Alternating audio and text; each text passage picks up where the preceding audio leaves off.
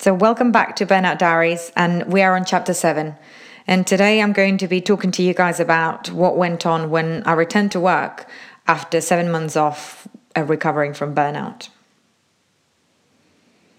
And so the day came when life went full circle, and I returned to the very place where my brain packed up for the first time, work.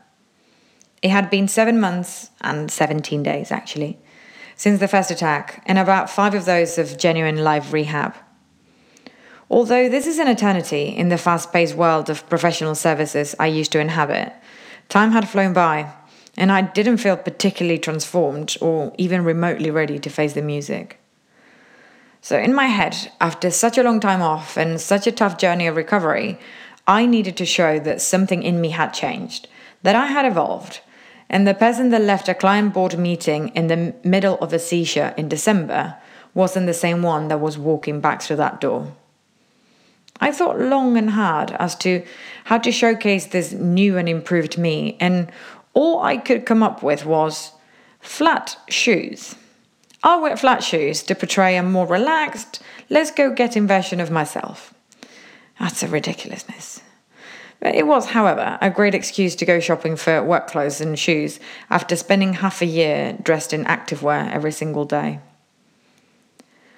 I walked into our Mayfair office with a mix of dread and excitement. On one hand, I had missed everyone terribly, and I had also missed being productive and feeling useful and even important.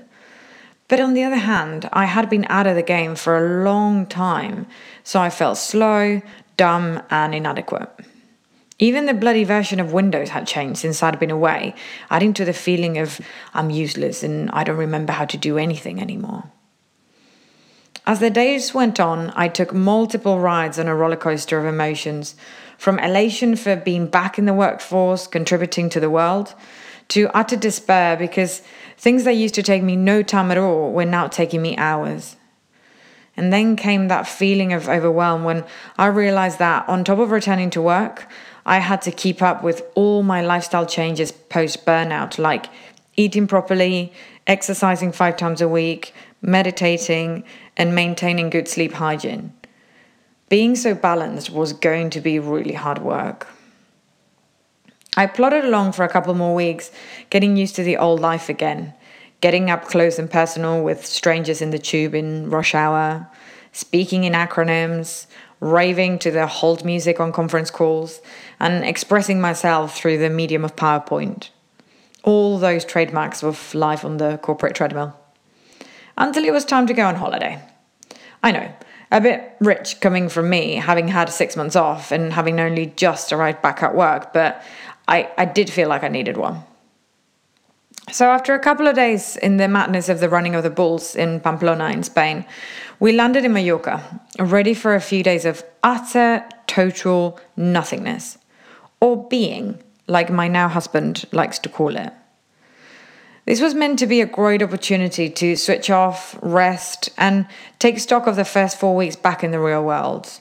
But instead, I turned it into 4 days of relentless mental chatter, self-doubt, and an overwhelming feeling of being a tiny boat drifting into a stormy Mediterranean sea with no captain to be seen.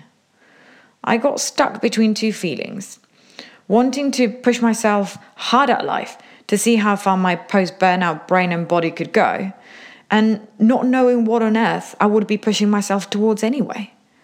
Lost didn't even cut it. It appears that managing life post-burnout is not as simple as returning to your old life, but going a little bit easier at it.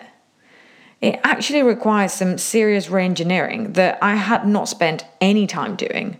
All I had focused on was on going back instead of on moving forward. So armed with notes from counselling and coaching sessions, I sat down to begin the life re-engineering process, starting with finding my definition of intrinsic success, which is something that both my psychologist and my coach had spoken about. Kiwi professional swimmer Laura Quilter defines intrinsic success as 3 things. First one, knowing that what you are doing means something, even if no one can see it. 2, moving forward in a personally meaningful way. And 3, seeking internal approval. Keywords that stood out for me there were no one can see it and internal approval. Intrinsic success is about you, giving yourself pats on the head and internal high fives, not about other people praising you or promoting you or giving you a pay rise. Those are nice extrinsic things, but without some level of intrinsic motivation aligned with your definition of intrinsic success, you are forever at the mercy of other people to feel fulfilled. That's kind of me down to a T. My old life had led me to burning out was a mad, relentless chase of extrinsic success. And having stepped away from it for a while, I had managed to see it for what it really was. And now I was having a visceral, almost allergic reaction to just casually jumping back into it without thinking about it. But what the hell was I going to do? Messed up or not, that was the only way I knew how to live. My old life may have been relentless and stupid, but it was for sure familiar and safe. So after a good old cry, because surely life reengineering deserves a few tears, I took to doing one of the things that brings me great personal joy and I believe grants me a few internal pats on the head. Planning. On a brand new notebook with a brand new pen. So as of today, I have given myself 10 weeks to figure out what my life 2.0 looks like. So I'll be back then with more Burnout Diaries and hopefully some answers.